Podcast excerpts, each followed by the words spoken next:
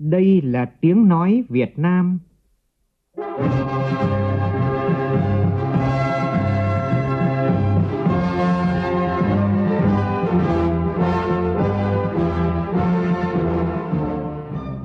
là tiếng nói Việt Nam, phát thanh từ Hà Nội, thủ đô nước Cộng hòa xã hội chủ nghĩa Việt Nam.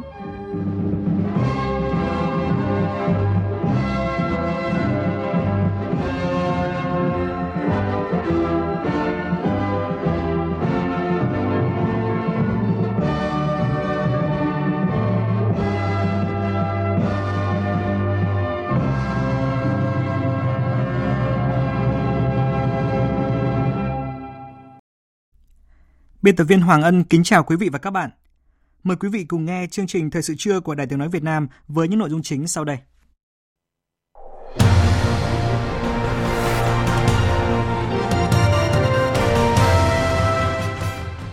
Mùng 3 Tết Thầy là dịp để tri ân những người dày công dạy dỗ, thể hiện truyền thống tôn sư trọng đạo của dân tộc. Hôm nay cũng là ngày quốc tế giáo dục với chủ đề Đầu tư cho con người, ưu tiên giáo dục. Kiều hối về thành phố Hồ Chí Minh tăng mạnh dịp Tết đây là nguồn lực có ý nghĩa quan trọng đối với quá trình phục hồi và tăng trưởng kinh tế của thành phố. Trong hai ngày hôm nay và ngày mai, khu vực Bắc Bộ và một số nơi ở Bắc Trung Bộ trời rét đậm, vùng núi Bắc Bộ trời rét hại, vùng núi cao có khả năng xảy ra mưa tuyết băng giá. Trong phần tin thế giới, Israel và Mỹ tiến hành tập trận chung. Trung Quốc xác nhận có công dân nước này thiệt mạng trong vụ xả súng nghiêm trọng ở bang California của Mỹ khiến 11 người tử vong. Nhật Bản và Hàn Quốc cảnh báo rét đậm, tuyết rơi dày từ 70 đến 90 cm, người dân cần chuẩn bị các biện pháp ứng phó với hình thái thời tiết xấu. Cũng trong chương trình trưa nay, chúng tôi có cuộc trò chuyện với bác sĩ Vũ Minh Dương, giám đốc bệnh viện giã chiến cấp 2 số 4 tại Bentiu, Nam Sudan về quá trình tác nghiệp cùng những nỗ lực của anh và các cộng sự hoàn thành nghĩa vụ quốc tế cao cả.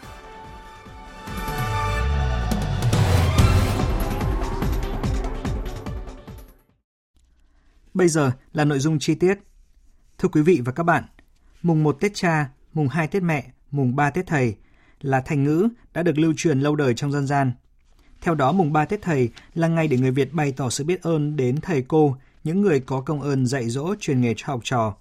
Tết Thầy còn có hàm ý mọi người thăm những người có ơn nghĩa với mình, thân thiết với mình, hỗ trợ giúp đỡ nhau trong cuộc sống công việc.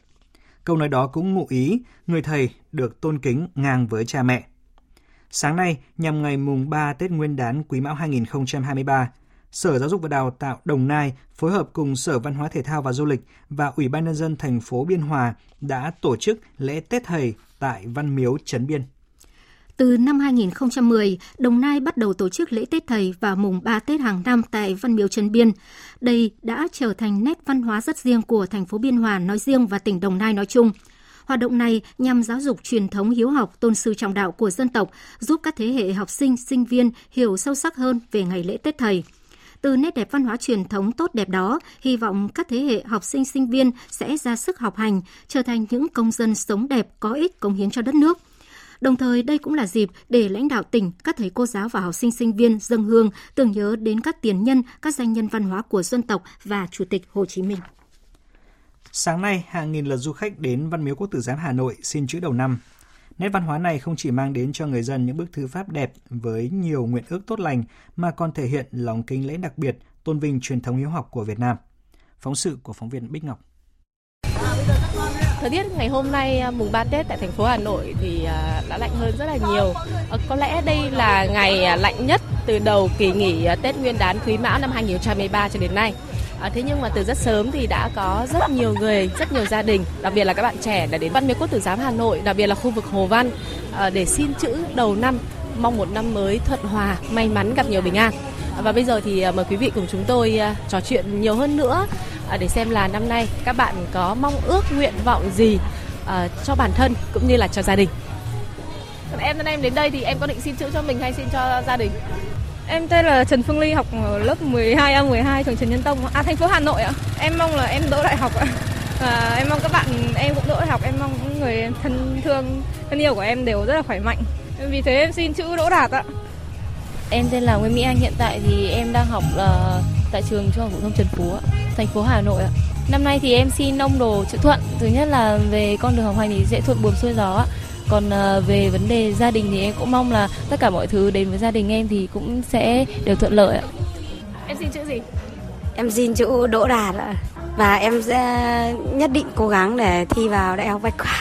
Đi xin chữ ở cái điều mà em mong muốn nhất.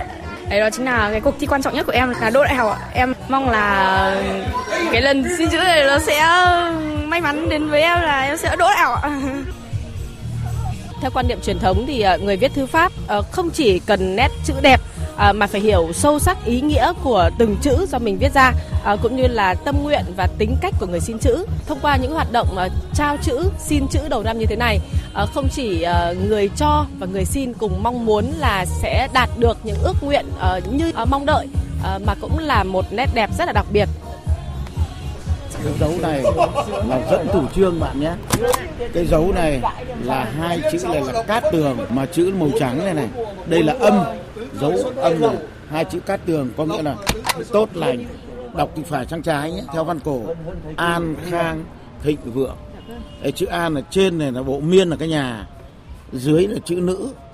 Trong nhà có người phụ nữ rất là yên tâm. Đấy, cái hay của cái chữ hán tự ấy. chúng tôi ờ, giải thích cho khách. Chữ này là gì à, Đây là là thời gian viết quý mão niên xuân, à. mùa xuân của năm quý mão. Dạ vâng ạ, xin cảm ơn thầy Đồ Nguyễn Văn Đô à, đã chia sẻ rất là nhiều những thông tin uh, hữu ích. Và hội chữ xuân tại Văn Miếu năm nay được chuẩn bị chu đáo nhằm tạo sân chơi để 50 người thư pháp Hán Nôm và quốc ngữ sáng tạo mang đến cho người dân những bức thư pháp đẹp với nhiều ước nguyện tốt lành ban tổ chức ờ, còn ờ, có bảng nguyện ước để dành riêng cho học sinh sinh viên ờ, ghi những tấm thẻ cầu may. Người dân cũng có thể mua chữ đã được viết sẵn ở các cửa hàng lưu niệm với giá từ 100.000 đồng. Và với rất nhiều những cái chữ đã được chuẩn bị sẵn như là lộc, phúc, bình an, mạnh khỏe, thuận, đăng khoa. Quanh bên nhau, kể cho nhau nghe.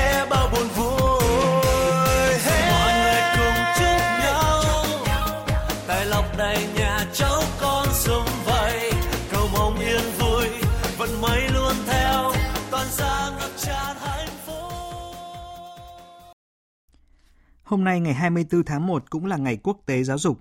Ngày quốc tế giáo dục lần thứ 5 năm 2023 với chủ đề Đầu tư cho con người, ưu tiên giáo dục. Với quan điểm giáo dục là quốc sách hàng đầu, đầu tư cho giáo dục là đầu tư cho phát triển và là yếu tố then chốt thúc đẩy phát triển kinh tế bền vững. Luật giáo dục năm 2019 đã quy định nhà nước ưu tiên hàng đầu cho việc bố trí ngân sách giáo dục và bảo đảm ngân sách nhà nước chi cho giáo dục đào tạo tối thiểu 20% tổng ngân sách nhà nước. Thế nhưng, sự đầu tư này liệu đã đủ để cải thiện đời sống giáo viên, giúp họ sống được bằng nghề và yên tâm cống hiến? Nhân ngày quốc tế giáo dục, phóng viên Lê Thu có bài cần tiếp tục đầu tư cho giáo dục để giáo viên sống được bằng nghề.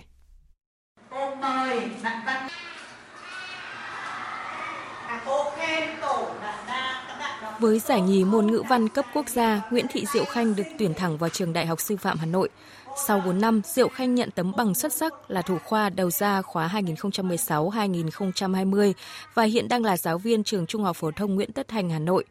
Nhớ lại ngày chọn vào sư phạm, nhiều người xì xào, chuột chạy cùng xào mới vào sư phạm, nhưng Diệu Khanh vẫn kiên tâm với công việc đã được truyền lửa từ ngày còn ngồi trên ghế nhà trường. Trường Đại học Sư phạm là một môi trường rất tốt. Thứ nhất là trong những năm đầu mới ra trường của em thì đây là một môi trường để em có thể rèn luyện về kỹ năng nghề nghiệp, cũng như là học hỏi thêm từ à, các à, bậc thầy, gọi là thầy của các bậc thầy ạ. Mục tiêu lớn nhất của em khi mà làm giáo viên đó là em mong muốn mỗi tiết dạy của em ở trên lớp mang đến một điều gì đấy có ý nghĩa với học sinh. Trong bối cảnh nhiều giáo viên nghỉ việc do áp lực nặng nề hay do lương không đủ sống, vẫn có những người say nghề như cô Nguyễn Thị Diệu Khanh. Thế nhưng, để nuôi dưỡng và giữ chân người giỏi bám nghề, ngành sư phạm cần có những chính sách cụ thể. Chỉ 10 tháng năm 2022, cả nước có hơn 16.000 giáo viên bỏ việc. Nguyên nhân chủ yếu là lương quá thấp, trong khi công việc quá nhiều. Thực trạng này đòi hỏi phải cấp bách tăng lương và phụ cấp ưu đãi cho giáo viên. Bộ trưởng Bộ Giáo dục và Đào tạo Nguyễn Kim Sơn cho biết, từ tháng 7 năm 2023 này, mức lương cơ sở mới sẽ được áp dụng. Theo đó, chính sách tiền lương cho giáo viên hứa hẹn sẽ có những thay đổi đáng kể. Chính phủ cũng đã có kế hoạch là đến tháng 7 năm 2023 sẽ có một cái đợt để nâng lương cơ sở ờ, cho lực lượng viên chức, công chức mà trong đó thì lực lượng nhà giáo chiếm số lượng rất lớn thì đó cũng là một cái được hưởng cái quyền lợi này. Ờ, bên cạnh đó thì chính phủ cũng đang chỉ đạo Bộ Giáo dục và Đào tạo phối hợp với Bộ Nội vụ cũng đang làm những cái đề xuất để có thể nâng cao thêm nữa phụ cấp ưu đãi nghề nghiệp đối với nhà giáo và cũng đang cố gắng phấn đấu đến khi có cái tăng lương cơ sở thì cái phụ cấp ưu đãi cho nhà giáo cũng sẽ được cải thiện. Nhưng thay đổi về chế độ tiền lương có đồng nghĩa với việc giúp giáo viên sống được bằng lương hay không thì còn phụ thuộc vào nhiều yếu tố. Ông Đỗ Trí Nghĩa, Ủy viên Thường trực Ủy ban Văn hóa Giáo dục của Quốc hội nêu quan điểm. Bộ Giáo dục và Đào tạo cũng vừa trình chính phủ dự thảo về đề nghị xây dựng luật nhà giáo. Trong dự thảo này, Bộ đề xuất 5 nhóm chính sách chủ yếu nhằm phát triển đội ngũ nhà giáo.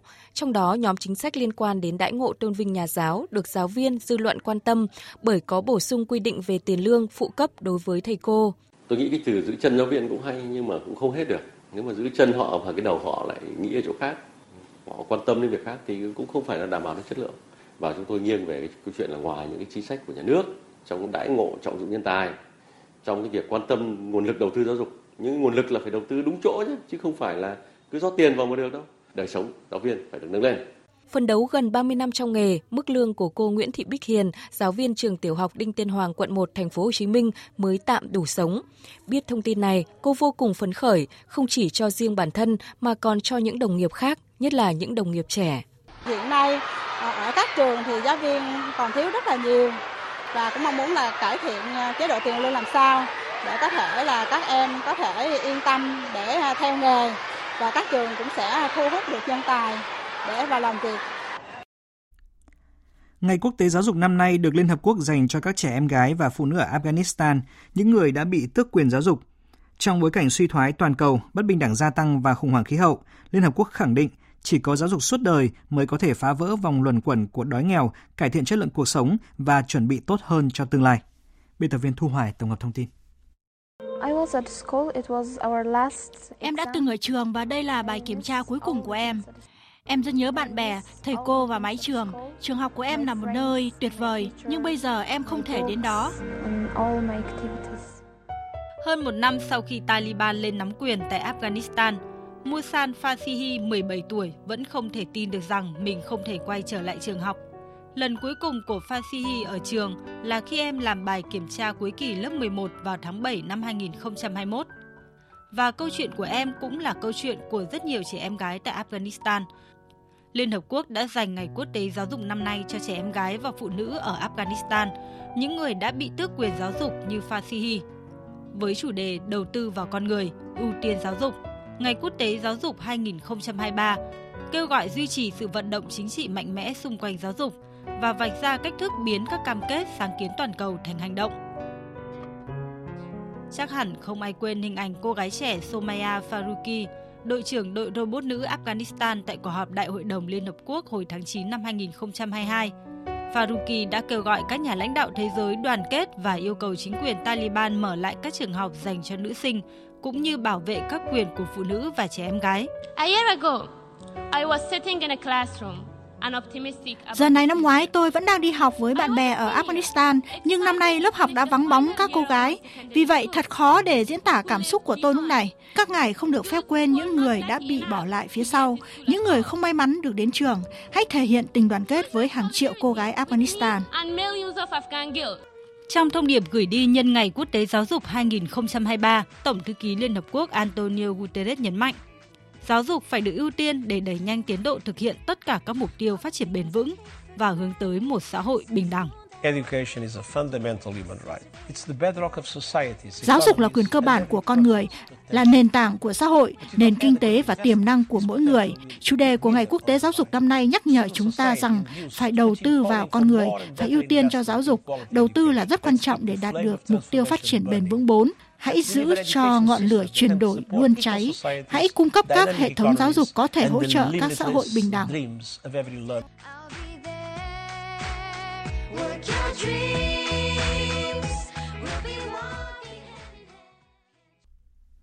Mời quý vị nghe tiếp chương trình Thời sự trưa của Đài Tiếng Nói Việt Nam với những tin đáng chú ý khác.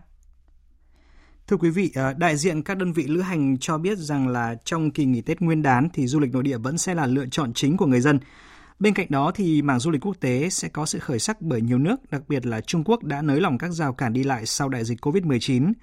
Đây cũng là tín hiệu đáng mừng mang lại sức bật mới cho du lịch Việt đầu năm 2023. Thông tin của phóng viên Huyền Trang.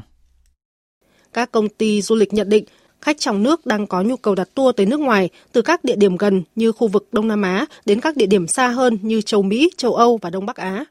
Giá tour du lịch Tết năm nay cao hơn năm ngoái khoảng từ 10 đến 20%, đặc biệt là các tuyến đường dài do chi phí vé máy bay, xe vận chuyển tăng. Tuy nhiên, nhu cầu đặt dịch vụ từng phần của du khách vẫn tăng cao, phổ biến là phương tiện di chuyển hoặc lưu trú từ 4 đến 5 sao cho những nhóm gia đình từ 4 đến 10 người. Theo ông Hà Văn Siêu, Phó Tổng cục trưởng Tổng cục Du lịch, công tác xúc tiến quảng bá đã được ngành du lịch tăng tốc chuẩn bị từ đầu năm với kỳ vọng tạo sức bật mới cho toàn ngành trong năm 2023.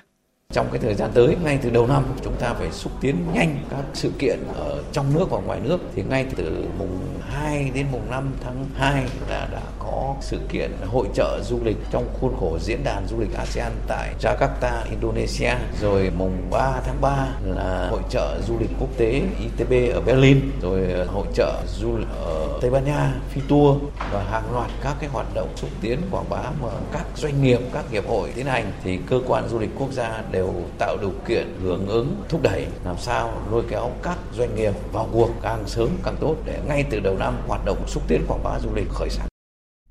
Trong những ngày đầu năm mới Quý Mão 2023, các khu điểm du lịch trên địa bàn tỉnh Ninh Bình đã đón lượng lớn du khách. Theo Sở Du lịch tỉnh Ninh Bình, trong 4 ngày từ ngày 29 đến ngày mùng 2 Tết thì trên địa bàn tỉnh đã ước đón gần 85.000 lượt khách là sự khởi đầu thuận lợi cho một năm phát triển của ngành du lịch dịch vụ trên địa bàn. Và những ngày này, lễ hội Hoa đào xứ Lạng Xuân Quý Mão 2023 với nhiều hoạt động sôi động đang diễn ra.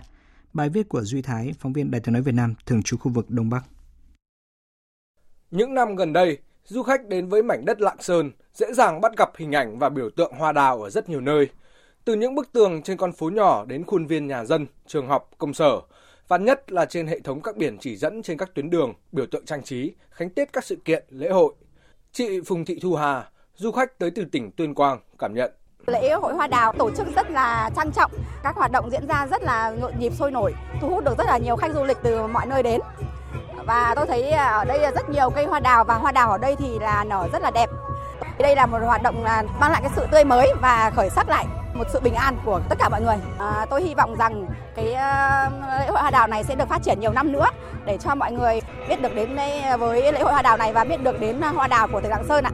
Thời gian qua, việc xây dựng và phát triển nhãn hiệu tập thể Hoa Đào Lạng Sơn, biểu trưng du lịch và hệ thống nhận diện vật phẩm lưu niệm đã góp phần giúp tỉnh Lạng Sơn khẳng định và quảng bá hình ảnh hoa đào, văn hóa hoa đào tới người dân cũng như du khách ngày càng sâu rộng, hiệu quả. Nhờ đó, du lịch vườn đào cũng được du khách biết đến rộng rãi với nhiều loại hình dịch vụ đa dạng, phong phú. Đến nay, hoạt động du lịch vườn đào đã phát triển tại 11 huyện, thành phố, trong đó có nhiều địa chỉ thu hút đông đảo du khách tới tham quan, mua sắm như vườn đào tại thôn Quảng Lạc, Quảng Hồng, Quảng Trung của thành phố Lạng Sơn, xã Vũ Lễ, xã Chiến Thắng của huyện Bắc Sơn hay xã Tân Thanh của huyện Văn Lãng. Cô giáo Trử Thị Huệ, giáo viên trường tiểu học xã Tân Thanh, huyện Văn Lãng, tỉnh Lạng Sơn cho biết, ý nghĩa, giá trị văn hóa và lịch sử, mỹ thuật của hoa đào xứ Lạng còn được đưa vào chương trình giảng dạy tại nhiều nhà trường. Ngoài cái chương trình mà chúng tôi truyền tải đến các em trong chương trình sách giáo khoa thì ờ, nhà trường cũng giáo dục đến các em về ờ, nét đẹp của hoa đào và đây cũng là một cái nét đẹp truyền thống của quê hương xứ Lạng nhằm giúp cho các em cảm thấy được tình yêu quê hương đối với thiên nhiên và đất nước.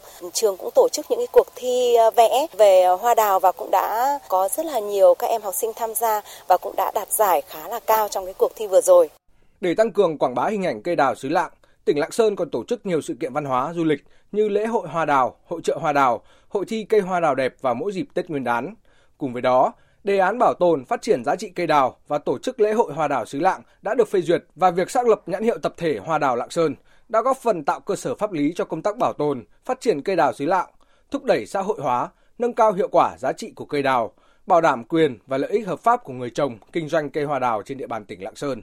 Sau 3 năm triển khai đề án, tổng diện tích trồng đào hiện nay trên địa bàn tỉnh Lạng Sơn ước đạt 560 ha, gấp 5,7 lần so với diện tích năm 2017 khi khảo sát xây dựng đề án.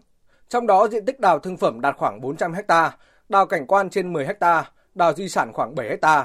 Diện tích và số lượng cây đào tăng nhiều nhất tại các huyện Trì Lăng, thành phố Lạng Sơn, huyện Hữu Lũng, Bắc Sơn, Cao Lộc và Văn Quan. Ông Phan Văn Hòa, Phó Giám đốc Sở Văn hóa Thể thao và Du lịch tỉnh Lạng Sơn cho biết, trong những năm tới thì các huyện thì đều có những cái mà quy hoạch những cái khu vực trồng đào, những cái vườn mà chúng ta cũng đã ờ, ờ, đưa cái kỹ thuật vào và bà con nhân dân cũng đã sống được bằng nghề trồng đào. Qua đó thì chúng ta sẽ quảng bá được cái sản phẩm đào xứ lạng của chúng ta cũng như là cái phát triển kinh tế, phát triển du lịch trên địa bàn của tỉnh Lạng Sơn chúng ta để xứng đáng với xứ lạng xứ hoa đào. Một mùa xuân mới lại tới, nhân dân và du khách có thể đến với Lạng Sơn để đắm chìm trong không gian của những loại hoa đào đẹp và độc đáo và cảm nhận trọn vẹn hơn sắc xuân xứ Lạng, xứ hoa đào nơi biên cương Tổ quốc. Thưa quý vị, ông Nguyễn Đức Lệnh, Phó Giám đốc Ngân hàng Nhà nước chi nhánh Thành phố Hồ Chí Minh cho biết, kết thúc năm 2022, lượng kiều hối chuyển về chỉ tính riêng trên địa bàn Thành phố Hồ Chí Minh đạt hơn 6 tỷ 600 triệu đô la Mỹ, giảm hơn 6% so với năm 2021. Dù giảm nhưng đây là nguồn lực không nhỏ và có ý nghĩa đối với quá trình phục hồi và tăng trưởng kinh tế của thành phố trong năm 2022, năm phục hồi sau đại dịch COVID-19. Về mặt quy mô so với cả nước, kiều hối chuyển về thành phố Hồ Chí Minh trong năm chiếm trên 50%. Đây cũng là con số ấn tượng. Ngoài yếu tố kiều bào có quê hương gia đình ở thành phố, thì môi trường đầu tư, thành phố đang là trung tâm tài chính năng động và lớn nhất của cả nước, cùng với tiện ích và hiệu quả của hệ thống chi trả kiều hối cũng trở thành động lực chính thu hút kiều hối về thành phố hàng năm. Đặc biệt, mỗi dịp Tết đến xuân về, lượng kiều hối luôn tăng trưởng cao, cả chuyển về qua hệ thống chuyển tiền, ngân hàng công ty kiều hối và mang trực tiếp khi kiều bào, người lao động về quê ăn Tết. Năm nay, ngành giao thông vận tải được chính phủ giao giải ngân gần 100.000 tỷ đồng, bao gồm cả số vốn năm 2022 chuyển sang, là con số rất lớn. Xác định đầu tư công có vai trò quan trọng trong phát triển kết cấu hạ tầng giao thông, lãnh đạo ngành giao thông vận tải khẳng định sẽ triển khai quyết liệt các nhiệm vụ giải pháp nhằm thực hiện tốt nhất hoạt động giải ngân vốn đầu tư công một cách có hiệu quả. Tin của phóng viên Hà Nho. Bộ trưởng Bộ Giao thông Vận tải Nguyễn Văn Thắng cam kết sẽ tập trung quyết liệt vào các nhiệm vụ của ngành nhằm thực hiện thắng lợi nghị quyết Đại hội Đảng toàn quốc lần thứ 13, đặc biệt là đường cao tốc Bắc Nam phía Đông, cảng hàng không quốc tế Long Thành giai đoạn 1, cùng các dự án công trình trọng điểm nằm trong chương trình phục hồi phát triển kinh tế xã hội. Với khối lượng giải ngân rất lớn trong năm 2023, lãnh đạo Bộ bày tỏ mong muốn sự tích cực phối hợp, hỗ trợ đồng bộ của các bộ ngành khác, nhất là chính quyền các cấp trong công tác giải phóng mặt bằng, là cơ sở để ngành giao thông vận tải triển khai các dự án công trình trọng điểm quốc gia đạt kết quả giải ngân cao. Ngành giao thông vận tải đã đạt được những kết quả đáng khích lệ trên các mặt công tác như trong báo cáo đã nêu. Tiếp thu đầy đủ, nghiêm túc, toàn diện các ý kiến chỉ đạo của Thủ tướng Chính phủ để cụ thể hóa thành các chương trình hành động, giải pháp cụ thể và kết quả đạt được là những công trình, những tuyến đường chất lượng, đúng tiến độ, đáp ứng được ờ, sự kỳ vọng của Đảng, Nhà nước, của Chính phủ. Bộ Giao thông Vận tải xin được trân trọng cảm ơn sự phối hợp chặt chẽ của các ban, bộ, ngành, đoàn thể trung ương và các địa phương đối với các hoạt động của Bộ giúp cho Bộ thực hiện hoàn thành các nhiệm vụ được giao nhiều chuyên gia kinh tế cho rằng việc Bộ Giao thông Vận tải đang triển khai rất nhiều dự án giao thông trọng điểm quốc gia như đường cao tốc Bắc Nam phía Đông, các dự án đường cao tốc phía Nam, các sân bay giữ vai trò rất lớn trong việc hoàn thành các mục tiêu tăng trưởng kinh tế cả nước. Vì thế, công việc trọng tâm năm 2023 là tập trung triển khai giải ngân cho các dự án công trình trọng điểm với tư duy đổi mới, cách làm năng động, phù hợp với hoàn cảnh và thực tế đất nước. Đồng thời, lãnh đạo ngành giao thông vận tải cũng yêu cầu các đơn vị ngành giao thông hoàn thiện các chính sách để huy động nguồn lực xã hội trong đầu tư phát triển kết cấu hạ tầng giao thông, cơ chế thu hồi vốn tại các dự án đường bộ cao tốc do nhà nước đầu tư để phục vụ tái đầu tư trên tinh thần phải tạo được đột phá, đáp ứng được nhu cầu, hài hòa lợi ích quốc gia, xã hội, doanh nghiệp và người dân.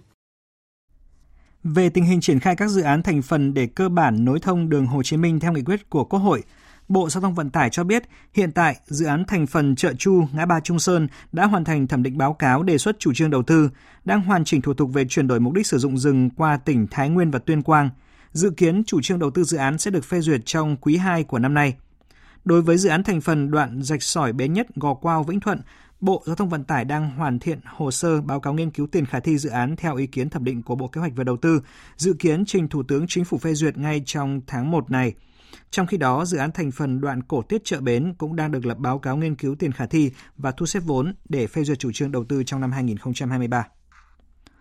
Tổng cục Thủy lợi Bộ Nông nghiệp Phát triển Nông thôn lưu ý từ nay đến ngày 1 tháng 2, trước thời điểm lấy nước đợt 2 phục vụ gieo cấy vụ đông xuân 2022-2023, các địa phương khu vực Trung Du và Đồng bằng Bắc Bộ cần tiếp tục vận hành công trình thủy lợi, đưa nước lên ruộng phục vụ đồ ải nếu điều kiện nguồn nước cho phép.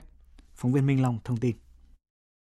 Sau đợt một lấy nước đổ ải gieo cấy vụ đông xuân 2022-2023, khu vực Trung Du và Đồng bằng Bắc Bộ đã có hơn 121.000 ha trên tổng số 498.709 ha, đạt 24,5% diện tích gieo cấy theo kế hoạch. Tổng cục Thủy lợi lưu ý các địa phương tổ chức vận động hướng dẫn người dân thực hiện sớm việc làm đất để giữ nước trên ruộng, tăng cường gia cố bờ vùng bờ thửa, bảo đảm chống thất thoát nước cho các diện tích đã được cấp đủ nước, tập trung phương tiện lấy nước để hoàn thành kế hoạch trong đợt 2 lấy nước.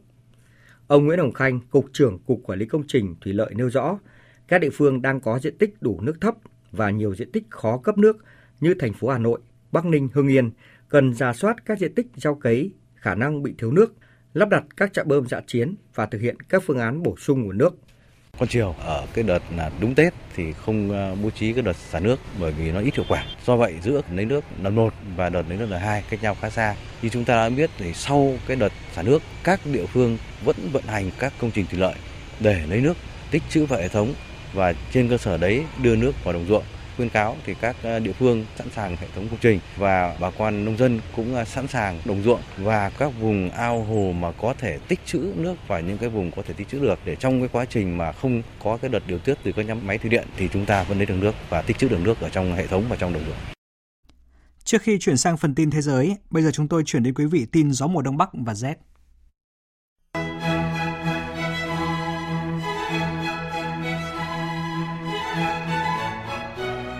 Trung tâm Dự báo Khí tượng Thủy văn Quốc gia cho biết, sáng sớm nay, không khí lạnh đã ảnh hưởng đến hầu hết khu vực Bắc Bộ, Bắc Trung Bộ và một số nơi ở Trung Trung Bộ. Ở Vịnh Bắc Bộ và khu vực Bắc Biển Đông đã có gió Đông Bắc mạnh cấp 7, có lúc cấp 8, giật cấp 10, biển động mạnh. Dự báo trong ngày hôm nay, không khí lạnh sẽ tiếp tục ảnh hưởng đến các nơi khác ở phía Tây Bắc Bộ và Trung Trung Bộ, sau đó ảnh hưởng đến một số nơi ở khu vực Nam Trung Bộ. Gió Đông Bắc trong đất liền mạnh cấp 3, vùng ven biển cấp 4, cấp 5, giật cấp 6, cấp 7, ở Bắc Bộ và một số nơi ở Bắc Trung Bộ trời rét đậm, vùng núi Bắc Bộ trời rét hại. Trong đợt không khí lạnh này, nhiệt độ thấp nhất ở Bắc Bộ và Bắc Trung Bộ phổ biến trong khoảng từ 9 đến 12 độ. Khu vực vùng núi Bắc Bộ phổ biến từ 6 đến 9 độ, vùng núi cao có nơi dưới 3 độ. Khu vực từ Quảng Bình đến Thừa Thiên Huế phổ biến trong khoảng từ 14 đến 17 độ. Ngày hôm nay và ngày mai, khu vực từ Quảng Bình đến Phú Yên có mưa, mưa rào, cục bộ có mưa vừa, mưa to và rông. Trong mưa rông có khả năng xảy ra lốc, xét và gió giật mạnh.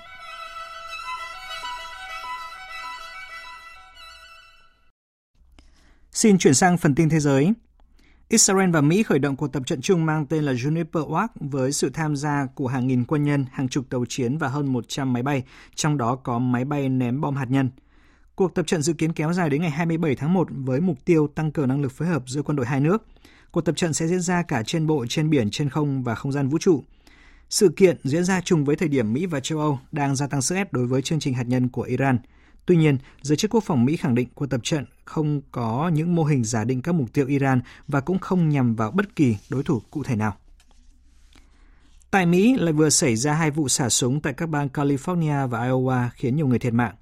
Truyền thông Mỹ đưa tin hai vụ xả súng đã xảy ra tại thành phố Half Moon Bay, phía bắc của bang California khiến 7 người thiệt mạng.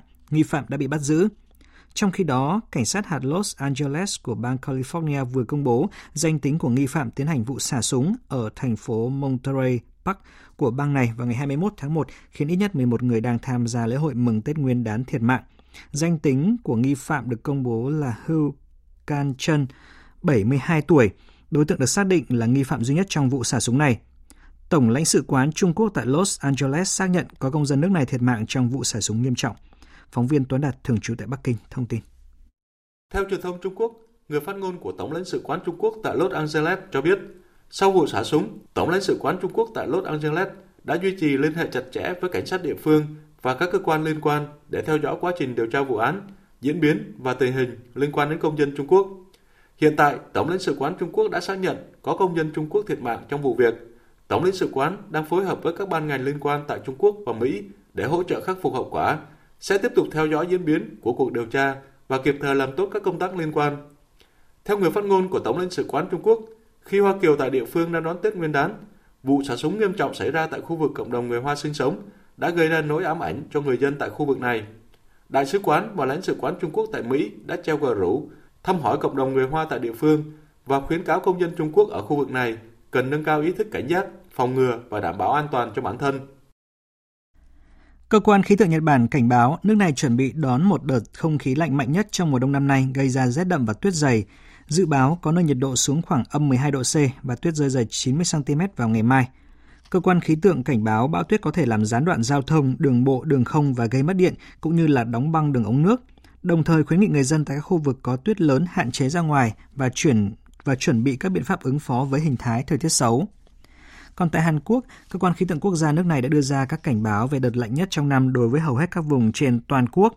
Theo cơ quan khí tượng quốc gia Hàn Quốc, mặc dù nhiệt độ ở Seoul sáng nay ghi nhận ở mức âm 18 độ C, song do có gió to nên độ lạnh cảm nhận trên thực tế lên tới âm 28 độ C. Cảnh báo cũng được đưa ra đồng thời đối với nhiều khu vực ở thành phố Incheon cách Seoul 27 cây số về phía tây và các tỉnh khác. Đây cũng được coi là đợt lạnh nhất trong mùa đông năm nay ở Hàn Quốc. Chuyển sang các tin đáng chú ý khác. Phó Thủ tướng Bộ trưởng Thương mại Thái Lan Jurin sẽ dẫn đầu phái đoàn Thái Lan đến Bruxelles, Bỉ trong hai ngày 25 và 26 tháng 1 tới để thúc đẩy các vòng đàm phán về Hiệp định Thương mại Tự do giữa Thái Lan với Liên minh châu Âu. Phóng viên Đài tiếng nói Việt Nam thường trú tại Thái Lan đưa tin.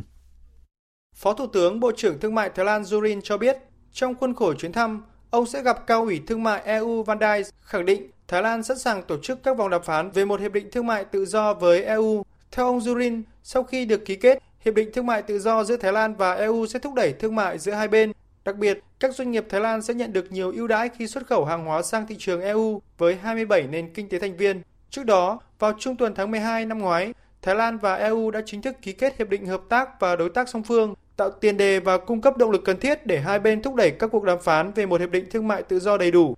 EU hiện là đối tác thương mại lớn thứ năm của Thái Lan sau ASEAN, Trung Quốc, Mỹ và Nhật Bản. Kim ngạch xuất nhập khẩu giữa Thái Lan và EU trong năm 2022 đạt 41,03 tỷ đô la Mỹ, trong đó, giá trị xuất khẩu của Thái Lan đạt 22,79 tỷ đô la Mỹ, nhập khẩu đạt 18,24 tỷ đô la Mỹ. Các mặt hàng xuất khẩu chính của Thái Lan sang EU là máy tính, đá quý, đồ trang sức, máy điều hòa không khí và cao su. Trong khi đó, Thái Lan nhập khẩu máy móc và dược phẩm từ EU. Tổng thống Ai Cập Abdel Fattah el-Sisi sẽ tham dự lễ kỷ niệm 74 năm ngày Cộng hòa của Ấn Độ trong vai trò khách mời chính. Lễ kỷ niệm sẽ diễn ra vào ngày 26 tháng 1 tới tại thủ đô New Delhi.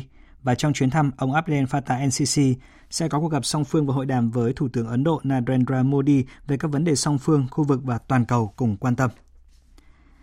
Trong năm gần đây, một trong những địa điểm thu hút khách du lịch khi tới thành phố Tuy Men, Liên bang Nga đó là quảng trường mèo Siberia ở trung tâm thành phố. Những chú mèo được tạo tượng bằng gang, sơn vàng để vinh danh chiến công tiêu diệt chuột, bảo vệ các di tích nghệ thuật vô giá của các cung điện và bảo tàng Leningrad, bao gồm cả bảo tàng Hermitage sau khi việc phong tỏa thành phố Leningrad trong chiến tranh vệ quốc vĩ đại bị phá vỡ. Nhân dịp năm mới Quý Mão, phóng viên Anh Tú thường trú tại Liên bang Nga giới thiệu cùng quý vị và các bạn.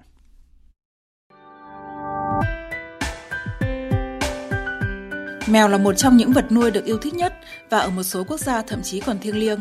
Để ghi nhớ sự đóng góp vô giá của mèo trong việc bảo tồn các di tích lịch sử và mỹ thuật, quảng trường mèo Siberia đã được tạo dựng ở thành phố Tuymen, Liên bang Nga. Tác giả của dự án quảng trường mèo là kiến trúc sư Marina Anchibaeva, người coi mèo là biểu tượng của sự dịu dàng, tình cảm và tốt bụng. Quảng trường đã lắp đặt một số bệ đá granite, trên đó có thể nhìn thấy những chú mèo ở nhiều tư thế khác nhau. Chúng nằm, ngồi, gãi sau tai và thậm chí chơi với nhau. Tổng cộng có 12 con mèo được đúc bằng gang và phủ sơn vàng. Ở đầu và cuối quảng trường, trên bệ có những tấm biển kể về chiến công của những chú mèo trong chiến tranh vệ quốc vĩ đại Mèo được tuyển chọn đặc biệt ở Siberia để bảo vệ các di tích nghệ thuật vô giá của các cung điện và bảo tàng Leningrad, bao gồm cả bảo tàng Hermitage. Vào mùa đông năm 1944, việc thu thập mèo bắt đầu ở Tyumen, nơi chỉ trong vài tuần, 238 con mèo ở nhiều độ tuổi khác nhau đã được chuẩn bị để di cư. Tổng cộng, khoảng 5.000 con vật từ Siberia đã đến Leningrad để cứu các bộ sưu tập của Hermitage, nơi chúng cũng thiết lập một quần thể mèo Leningrad mới. Các viện bảo tàng cho đến nay vẫn giữ mèo trong đội ngũ nhân viên đặc biệt để bảo vệ các hiện vật khỏi côn trùng. Ngày nay có khoảng 70 con mèo và chúng có hộ chiếu Hermitage của riêng mình.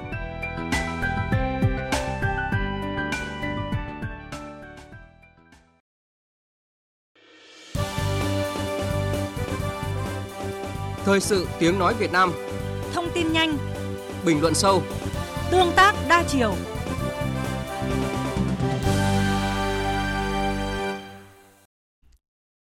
Thưa quý vị, Tết đến xuân về là dịp để mọi người tạm gác lại những công việc, những bộn bề lo toan trong cuộc sống, để những người con xa quê có cơ hội về đoàn tụ, sum họp quay quần bên gia đình người thân của mình và cùng nhau đón chào những điều may mắn của năm mới. Thế nhưng có nhiều người, nhiều chiến sĩ phải gác lại niềm vui đó để thực hiện nhiệm vụ cao cả mà Đảng, Nhà nước và nhân dân giao phó. Trong số đó có những cán bộ chiến sĩ, y bác sĩ đang công tác rất xa Việt Nam. Đó là lực lượng tình nguyện của Việt Nam tham gia gìn giữ phái bộ của Liên Hợp Quốc tại Nam Sudan. Trong đó có đội ngũ y bác sĩ tại Bệnh viện Giã Chiến cấp 2 số 4 tại Bentiu, Nam Sudan, chăm sóc khám chữa bệnh cho các đồng nghiệp quốc tế và người dân bản địa tại khu vực bệnh viện đóng chân. Nhân dịp đầu xuân năm mới, chúng tôi có cuộc trò chuyện qua điện thoại với Trung tá bác sĩ Vũ Minh Dương, giám đốc bệnh viện để hiểu thêm về công việc ý nghĩa mà cao cả của các anh, các anh chị đang làm. À, nghe anh và các đồng nghiệp của anh chia sẻ về những câu chuyện cảm động khi tác nghiệp nơi đây. Và bây giờ, xin được mời biên tập viên Thanh Trường và bác sĩ Vũ Minh Dương. Xin chào và cảm ơn Trung tá bác sĩ Vũ Minh Dương đã nhận lời tham gia chương trình cùng chúng tôi ạ. Xin chào toàn thể quý vị của đài tiếng nói VOV. Vâng, chúng tôi rất tò mò là ở nơi cách rất xa Tổ quốc như vậy thì không biết không khí Tết cổ truyền của dân tộc được anh ở đó tổ chức ra sao? Anh có thể chia sẻ với quý thính giả của Đài Tiếng nói Việt Nam ạ? Cái không khí mấy ngày hôm nay rất là vui, tinh thần cán bộ của công nhân viên là rất là phấn khởi để chào đón một cái ờ, Tết. Khi chúng tôi sang đến nơi này thì nghĩ Tết là một cái dịp lễ đặc biệt truyền thống của Việt Nam. Khi chúng tôi xa Tổ quốc thì ngay từ đầu chúng tôi đã chuẩn bị trước để đón Tết. Ví dụ như là chúng tôi đã tăng gia sản xuất để trồng thêm rau xanh à, để phục vụ các cái ờ, món ăn của truyền thống của chúng ta. Chúng tôi cũng đã nuôi được à, hai con lợn và một đàn gà để tổ chức. Chúng tôi cũng đã tổ chức à, gói bánh trưng truyền thống cũng như là mời của các bạn quốc tế đến để tham gia và chúng tôi cũng muốn uh, giới thiệu cái văn hóa của Việt Nam đối với cả bạn bè quốc tế ở khu vực này. Người dân bản địa và bạn bè quốc tế trong phái bộ gìn giữ hòa bình Liên Hợp Quốc ở đó thì thấy sao khi mà các anh chuẩn bị một cái Tết cổ truyền của người Việt? các bạn đấy thì rất là vui mừng và phấn khởi cũng rất là hoan nghênh và và chào đón cái Tết cổ truyền của Việt Nam người dân bản địa thì cũng rất là tò mò khi chúng tôi uh, trang trí Tết ở cổng và trong bệnh viện thì người ta cũng rất là tò mò người ta cũng đến xem người ta chia sẻ và chúng tôi cũng giới thiệu đây là những cái gì những cái hình ảnh này là hình, hình ảnh gì của Việt Nam.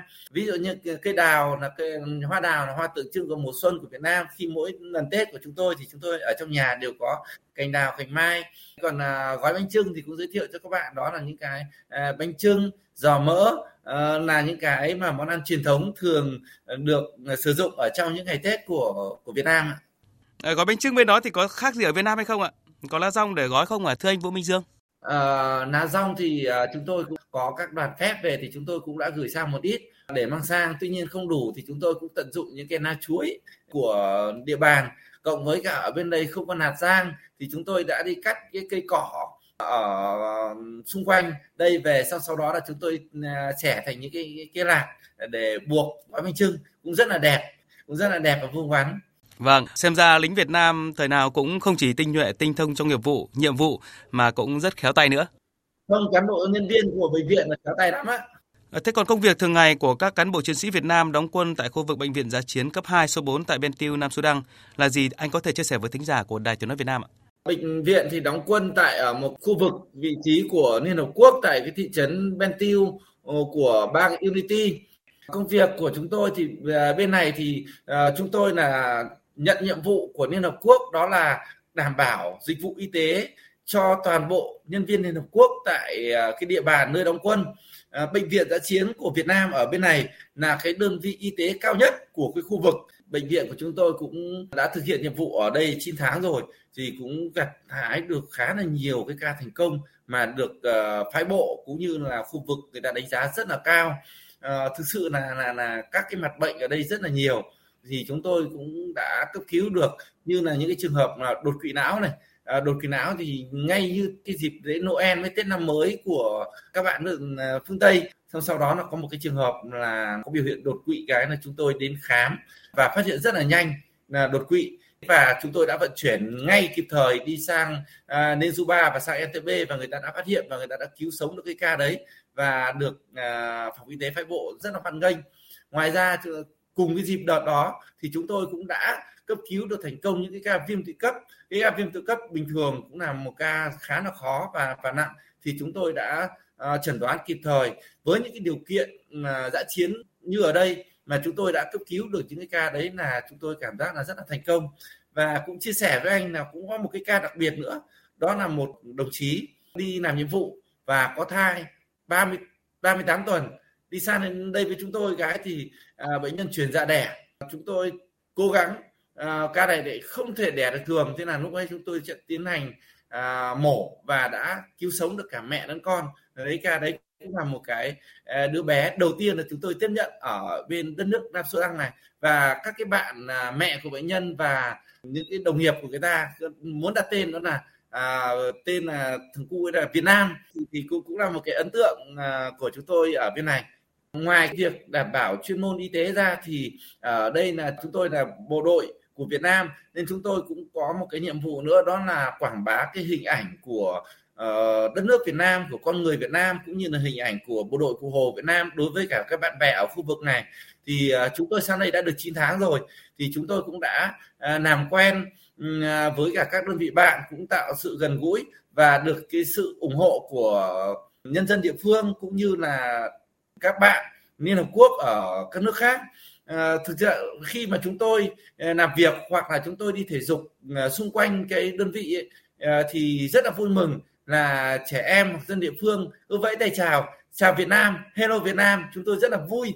Thực sự là chúng tôi rất là rất là vui khi mà cảm nhận được là người ta rất là trân trọng cái hình ảnh của bác sĩ Việt Nam ở địa bàn khu vực nơi đóng quân. Trước khi tiếp tục cuộc trò chuyện với Trung tá bác sĩ Vũ Minh Dương, mời bác sĩ cùng quý thính giả nghe những đồng nghiệp của anh để hiểu thêm về công việc của các anh các chị tại Bệnh viện Giã chiến cấp 2 số 4 ở Nam Sudan.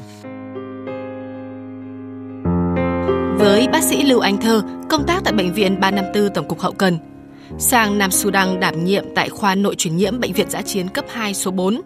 Đây là lần công tác dài nhất và tất nhiên là xa nhất của chị. Trước khi đi, qua thông tin báo chí và đồng nghiệp đi trước, chị biết nơi đây là nghèo đói, là khó khăn, là thời tiết khắc nghiệt. Nhưng khi tận mắt chứng kiến cuộc sống của người dân bản địa vẫn khiến chị bất ngờ. Khi mà tôi đến thì thấy là toàn bộ vùng ờ, không có một cái cây cối gì, nhìn nó toàn là bụi màu đỏ. Ừ, nó rất là đặc trưng ở cái miền đất này. À, từ cái đấy mà nghĩ tới là khi mà người dân ở đây cái cuộc sống của họ về nông nghiệp nó cũng không được phát triển vì vậy mà dẫn đến các cái đời sống khác của họ cũng kéo theo vất vả hơn. Xa gia đình, xa tổ quốc gần 10.000 cây số, là phụ nữ, mẹ của hai con nhỏ ở quê nhà. Nhiều khi nỗi nhớ nhà, nhớ con, đặc biệt là con trai út mới học lớp 1 lại dâng lên trong chị. À, gia đình tôi thì có hai cháu uh, trai, một cháu là năm nay bạn uh, 11 tuổi học lớp 5 và một cháu là vừa bước vào lớp 1 thường thì những cái thời điểm như là các cái uh, buổi chiều tối á thì ngày xưa là mình hay ở nhà dạy con học. Giờ đấy thì ở bên này cái buổi chiều tối thì ngoài những cái hôm trực ra thì hôm thường thì mình không có nhiều công việc. Thì lúc đấy mình rảnh mà gọi điện cho con thì nó chênh lệch múi giờ lúc đấy con lại đi ngủ rồi. Nên cảm giác ừ, rất là nhớ nhà. À, lúc này thì tôi ờ, muốn gửi tới hai con là mặc dù mẹ ở xa nhưng mà mẹ mong mong là các con luôn tự lập ngoan và học giỏi. Còn thiếu tá Nguyễn Hồng Đăng điều dưỡng viên cùng công tác tại khoa nội truyền nhiễm chia sẻ. Người Việt Nam có những cái câu là chăm nghe phòng một thấy. Mặc dù thì ở Việt Nam đã đi lính cũng đã được hơn 20 năm cũng đã được rèn luyện nhưng mà đúng đúng thật chăm nghe phòng một thấy. Sang đây mới thấy mảnh đất nó khó khăn thế nào thì là điều kiện thời tiết rất khắc nghiệt chênh lệch nhiệt độ. Dẫu bộn bề khó khăn nhưng vượt lên tất cả bằng ý chí và nghị lực bằng niềm tự hào mình là người Việt Nam. Các cán bộ chiến sĩ đội ngũ y bác sĩ điều dưỡng ở đây đã hoàn thành xuất sắc nhiệm vụ được giao. Bệnh viện do Quân tình nguyện Việt Nam quản lý đã khám và điều trị tư vấn cho 997 ca, phẫu thuật 14 ca, điều trị cho 33 ca khó, vận chuyển đường không lên bệnh viện tuyến trên 5 ca. Trong đó có những ca bệnh nặng như viêm tụy cấp, sốt rét ác tính. Bệnh viện cũng phối hợp với các đơn vị bạn khống chế thành công sốt rét, Ebola, COVID-19 trong khu vực đảm nhiệm. Tôi nhớ nhất đó là một cái ca điều trị ờ, sốt rét à, ác tính, đó là bệnh nhân người Mông Cổ. Bệnh nhân đấy bị sốt rét lần thứ tư nhưng mà người ta lại không chịu uống thuốc dự phòng. Nên đồng chí đó là bị khá là nặng. Sau khi cái ca đó điều trị thành công và bệnh nhân ra viện khỏe mạnh thì họ nhận thấy uh, bác sĩ ở Việt Nam mình một là ngoài chuyên môn thì uh, đến với họ thì họ rất là yên tâm. Hai nữa là về đặc biệt là về cái sự tâm huyết với ờ, nghề và cái sự thân thiện của người Việt Nam thì họ rất là quý trọng cái điều đó. À, hôm đấy tôi nhớ là bệnh nhân ra viện còn uh, tự cái đơn vị đó làm tặng một chúng tôi một cả bệnh viện một cái bánh. Rất là đẹp. Cùng với nhiệm vụ chuyên môn khám chữa bệnh lực lượng quân tình nguyện Việt Nam tích cực tham gia các hoạt động thiện nguyện như phân phát quần áo, giày dép, lương thực thực phẩm và đồ dùng học tập cho con em người dân bản địa. Vui nhất và xúc động nhất với các anh các chị khi thực hiện nhiệm vụ là người dân thấy lính mũ nổi xanh mặc áo cờ đỏ sao vàng, in hai chữ Việt Nam là chào từ rất xa. Thiếu tá điều dưỡng Nguyễn Hồng Đăng và thiếu tá Nguyễn Công Long, bác sĩ chuẩn đoán hình ảnh, chia sẻ. Khi chúng tôi đi ra ngoài CIMIC ấy, thì cứ khi nào chúng tôi ờ, cứ mặc ờ, áo như này áo đỏ này thì đội mũ đỏ thì là người dân chỉ nhìn thấy là trên ờ, bên trên là có ngôi sao cũng là bên bên trái là có chữ Việt Nam là người ta rất là vui mừng. Người ta bảo Việt Nam Việt Nam Việt Nam kìa. Thế là người ta rất là vui mừng. Đó, người ta bắt tay rồi người ta si đấy những buổi si mic đấy là gây cho chúng gây cho các nhân viên của bệnh viện giã chiến là rất nhiều cảm xúc.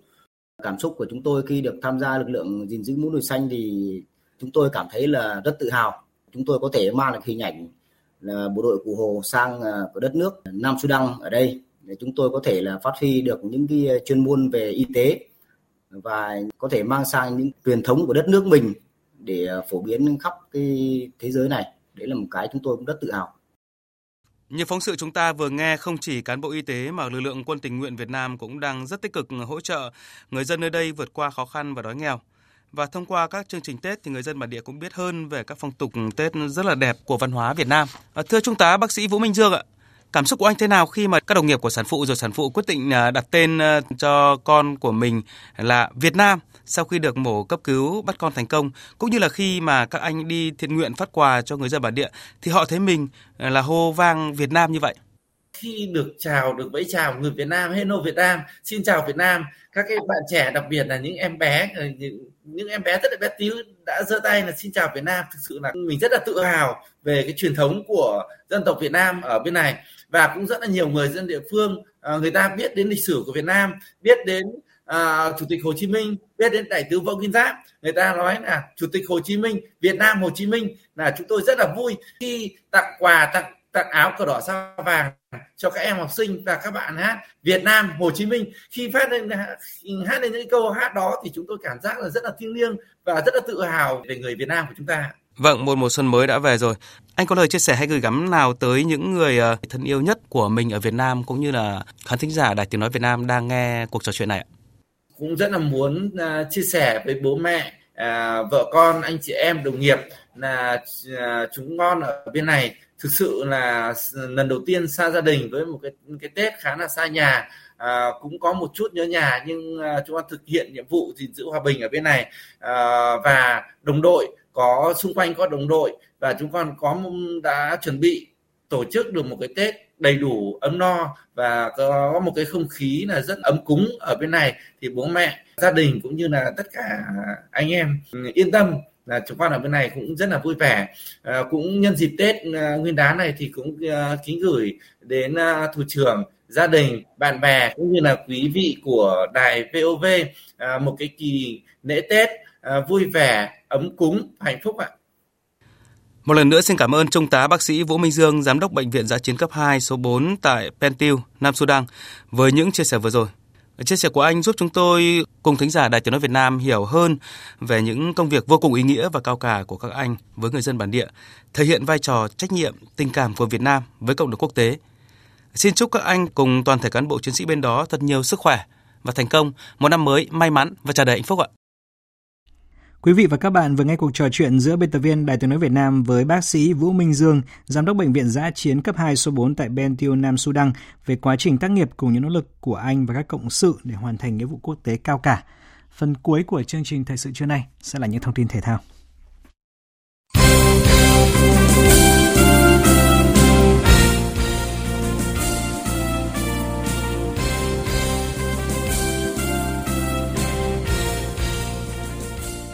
V-League 2023 sẽ chính thức bắt đầu vào ngày 3 tháng 2 tới với 4 cặp đấu diễn ra vào chiều thứ sáu là Thép Xanh Nam Định gặp câu lạc bộ Thành phố Hồ Chí Minh, Khánh Hòa tiếp Đông Á Thanh Hóa, Sông Lam Nghệ An gặp SHB Đà Nẵng và Công an Hà Nội gặp Topelen Bình Định.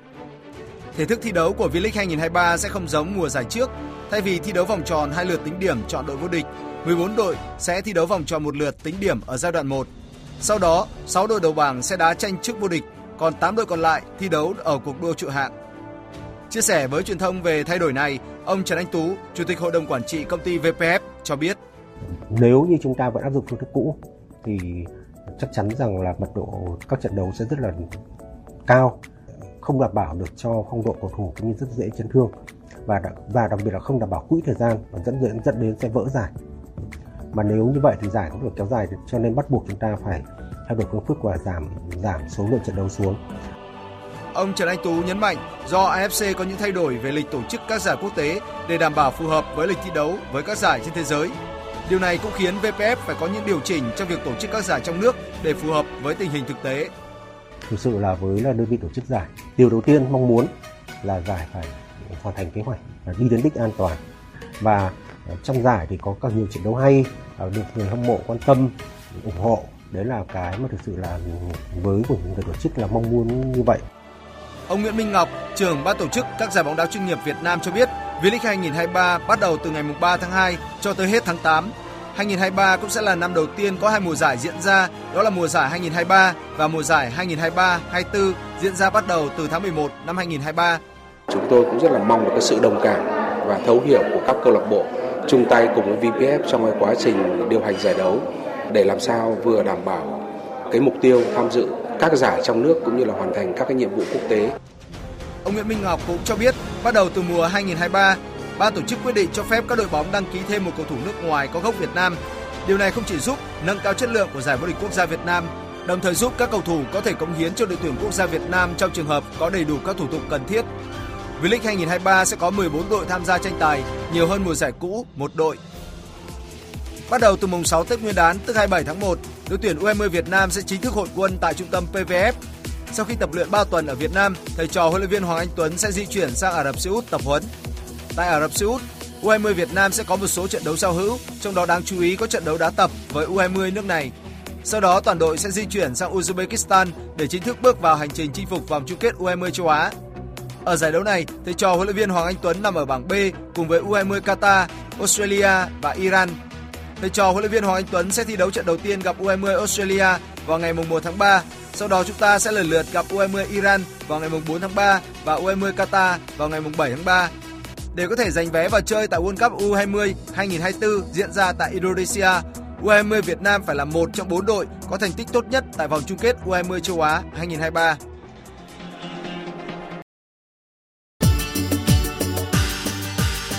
Dự báo thời tiết Bắc Bộ và khu vực Hà Nội nhiều mây có mưa vài nơi, gió đông bắc cấp 3, vùng ven biển cấp 4 cấp 5, giật cấp 6, trời rét đậm, vùng núi có nơi rét hại, vùng núi cao có khả năng xảy ra băng giá, nhiệt độ từ 9 đến 17 độ. Khu vực từ Thanh Hóa đến Thừa Thiên Huế nhiều mây, phía Bắc có mưa vài nơi, phía Nam có mưa, mưa rào, cục bộ có mưa vừa, mưa to. Gió Bắc đến Tây Bắc mạnh dần lên cấp 3, vùng ven biển cấp 4, trời rét, phía Bắc có nơi rét đậm, nhiệt độ từ 11 đến 19 độ. Khu vực từ Đà Nẵng đến Bình Thuận, phía Bắc nhiều mây có mưa, mưa rào, cục bộ có mưa vừa, mưa to. Phía Nam có mây, chiều nắng, chiều tối và đêm có mưa rào và rông vài nơi, gió Đông Bắc cấp 3. Từ ngày mai, vùng ven biển mạnh dần lên cấp 4, cấp 5, giật cấp 6. Phía Bắc đêm và sáng trời lạnh, nhiệt độ từ 20 đến 31 độ. Tây Nguyên và Nam Bộ có mây, chiều nắng, chiều tối và đêm có mưa rào và rông vài nơi, gió Đông Bắc cấp 2, cấp 3, nhiệt độ từ 16 đến 34 độ. Dự báo thời tiết biển, Bắc Vịnh Bắc Bộ có mưa vài nơi, tầm nhìn xa trên 10 km, gió Đông Bắc cấp 7, giật cấp 8, cấp 9, biển động mạnh. Từ ngày mai, gió giảm dần. Nam Vịnh Bắc Bộ, vùng biển từ Quảng Trị đến Quảng Ngãi, vùng biển từ Bình Định đến Ninh Thuận có mưa rào và rông rải rác. Trong mưa rông có khả năng xảy ra lốc xoáy và gió giật mạnh. Tầm nhìn xa trên 10 km, giảm xuống từ 4 đến 10 km trong mưa, gió Đông Bắc cấp 6, cấp 7, giật cấp 8, cấp 9, biển động mạnh. Vùng biển từ Bình Thuận đến Cà Mau, vùng biển từ Cà Mau đến Kiên Giang, khu vực Bắc và giữa Biển Đông, khu vực quần đảo Hoàng Sa thuộc thành phố Đà Nẵng có mưa rào và rông vài nơi, tầm nhìn xa trên 10 km, gió Đông Bắc mạnh dần lên cấp 6, cấp 7, giật cấp 8, cấp 9, biển động mạnh. Khu vực Nam Biển Đông, khu vực quần đảo Trường Sa, tỉnh Khánh Hòa có mưa rào dài rác và có nơi có rông. Trong mưa rông có khả năng xảy ra lốc xoáy và gió giật mạnh. Tầm nhìn xa trên 10 km, giảm xuống từ 4 đến 10 km trong mưa, gió Đông Bắc cấp 6, cấp 7, giật cấp 8, cấp 9, biển động mạnh. Vịnh Thái Lan có mưa rào vài nơi, tầm nhìn xa trên 10 km, gió Đông Bắc cấp 4, cấp 5. Từ đêm nay có lúc cấp 6, giật cấp 7, biển động. Vừa rồi là những thông tin thời tiết. Bây giờ chúng tôi tóm lược những tin chính đã phát trong chương trình.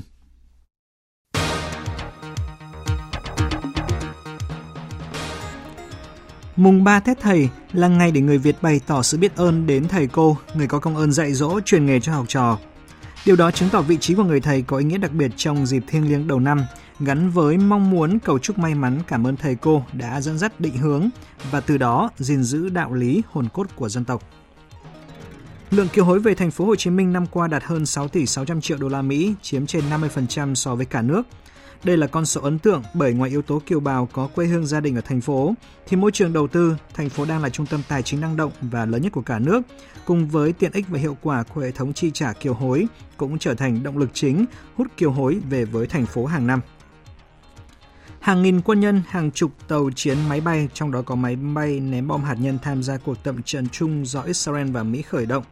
Cuộc tập trận dự kiến kéo dài đến ngày 27 tháng 1 với mục tiêu tăng cường phối hợp năng lực giữa quân đội hai nước. Giới chức quốc phòng Mỹ khẳng định cuộc tập trận không có mô hình giả định các mục tiêu Iran và cũng không nhằm vào bất kỳ đối thủ cụ thể nào.